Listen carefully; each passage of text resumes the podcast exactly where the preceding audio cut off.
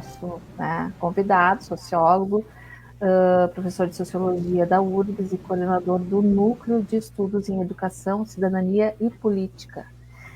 Uh, seja bem-vindo, Alexandre. Boa noite, Cláudia. Boa noite, Elisângela. Boa Obrigado pelo convite.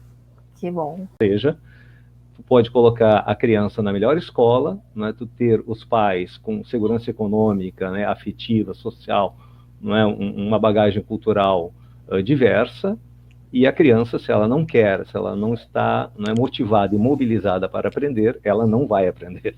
Então tem essa variável. Mas a, população brasileira, em torno de 9 milhões de matrículas do nosso sistema de educação básica, estão nas escolas privadas, enquanto 39 milhões estão na educação pública. Né? Bom, mas só para dar alguns dados, para a gente entender um pouco do drama que a gente vive na educação associado não é esse tema das desigualdades. Né? Às vezes as pessoas não têm muito claro quando a gente fala que a educação é prioridade e por que, que a escola, a educação não avança.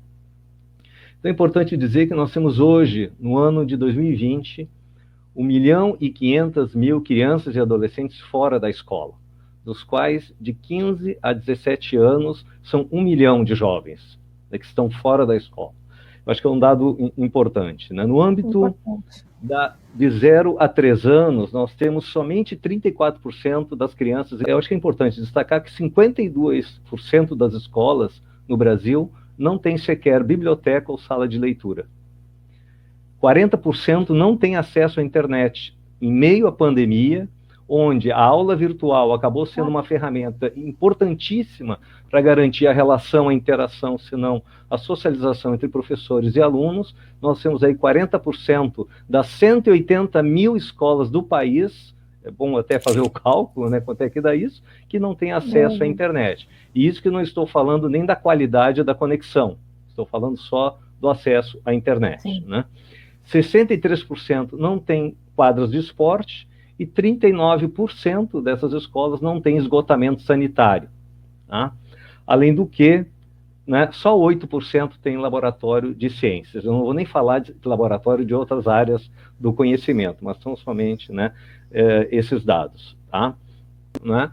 Bom, e quando a gente pensa nas escolas públicas, né, o que, que isso impactou? Tá? Bom, nós vamos encontrar, então, falta de equipamentos né, adequados, é, para as escolas, né? falta de acesso à internet, aí também a questão da conexão, falta de espaço adequado para as crianças e os jovens que estão nas suas casas, muitas das quais né, com espaço exíguo, né, restrito, as pessoas uhum. não podem confundir tecnologia com pedagogia. Nós não vamos garantir mais educação porque estamos melhor educação porque estamos usando internet, computador.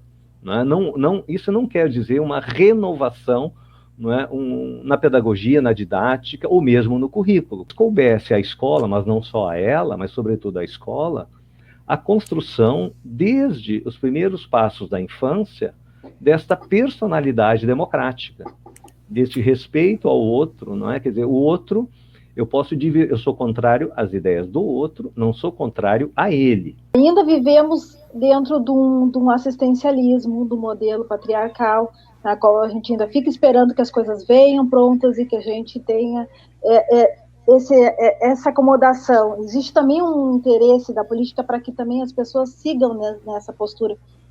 Não dá para simplesmente transpor a aula presencial, como as professoras não é, estão acostumadas ou foram acostumadas e ou preparadas, mais ou menos preparadas, né, simplesmente replicar isso uhum. com a mediação dessas uhum. tecnologias a gente sabe que agora, com essa discussão do governo atual, que até a Câmara de Vereadores conseguiu garantir, então, a votação com muita, muita briga, mas a gente teve seis ou sete uh, que foram contra dos 342 votos a favor.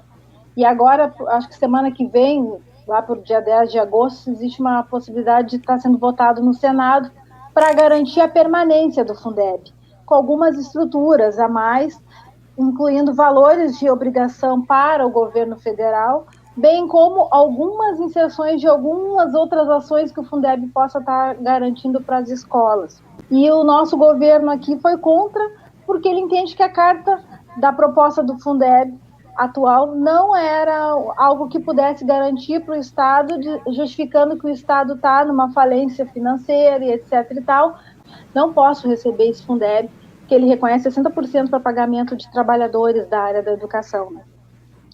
Então, uh, ele justifica que a gente tem muitos professores afastados e outros que vão ficar inativos, e quem pagaria essa conta?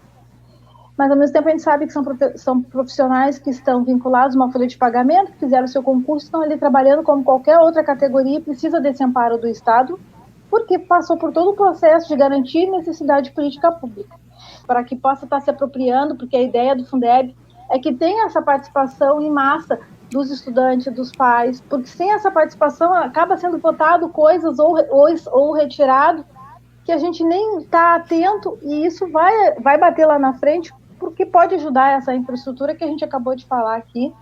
No Senado, ele foi na Câmara de Deputados Federais, e que vamos lutar para que ele seja uma política permanente, não mais uma política que tinha a, a ideia, quando pensada nessa reestruturação em 2007, de terminar em 2000, uh, 31 de dezembro de 2020. Então, essa proposta dessa PEC é aumentar essa responsabilidade para o governo federal e fazer essa reestruturação de reorganizar melhor essa distribuição, incentivos para que a gente consiga mobilizar a sociedade para que fique mais a par dessas votações, porque isso é muito sério. E eles estão passando a boiada, como disse lá o ministro do Meio Ambiente, passa a boiada no meio da pandemia, que o pessoal não está tá, tá atinado mesmo, tudo é burro, né? Porque acho que isso pensa que a gente é, mas tudo bem, né? Eu estou aqui, viu, ministro? Tô ligado, tô de tô olho de como olho. minha filha de dois anos. Eu tinha escutado aqui, eu já estava assim, tipo, meu Deus do céu, a, a, o meu sentimento era assim, de que eu tinha que entrar naquela caixa, sabe? O novo normal. Eu me sentia assim, um bicho meio mareado, sabe? Então a gente tem que cuidar muito isso, porque essa suposta normalidade, geralmente ela vem na mão de o quê? De um especialista, daquele que sabe, né? Daquele que é, daquele que vem de fora, né? Então assim, uh, essa essa normalidade que na verdade a gente já estava de certa forma vivendo, que muitos já estavam chamando de normose antes da pandemia, e que seria aquele, aquele, aquela, aquela, aquele estado de estar tá, tá tocando, né? De estar tá correndo, de estar tá fazendo as coisas e de sentir que está dentro de uma normalidade, mas está em sofrimento. Esse novo normal, como é que eu entendo ele? Né? Como uma tentativa realmente de se definir como é que serão essas condutas, né? Pós-pandemia, né? Como que a gente tem que fazer a coisa, né? Como que a gente tem que ser estudante, como que a gente tem que ser, né? É, não é nada de, no, de, de, de, novo nesse normal, né? No fundo, no fundo existe de novo uma imposição de, de, de normas, né? E que a gente tem que cuidar muito porque ela vai vai transmutando para uma espécie de ideologia, sabe? Agora, quem interessa essa nova normalidade, esse novo normal, né? E aí vem aquele, aquilo que alguns já estão falando, que o que na verdade o que, o que se pretende é que a gente seja um novo consumidor.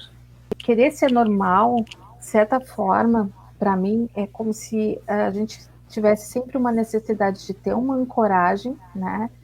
de ter um ponto de ancoragem, de ter uma, uma um, um limite, né? Mas ao mesmo tempo, essa necessidade de querer ser normal, ela gera uma ilusão, sabe? Uma ilusão sobre o que realmente está de fora. E o que está de fora pode ser justamente o pobre, a criança sem educação né, uh, e assistência, a, a, pessoa que não tem assistência à saúde, o invisível, aquele que morreu, aquela idade de ancoragem, é, uma, é, um, é um medo, né? É um medo que a gente tem, né? É o medo do, do, do, do que está por vir, né? É um medo de, de desse, desse novo que eu ainda não posso construir. E é um pouco que a gente estava sendo, né?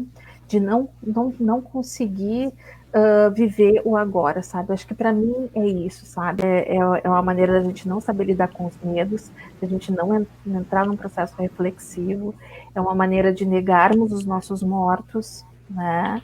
E todos os processos que estão aí na saúde, na educação, que estão né, fervilhando né, e se agudizando, como a gente já,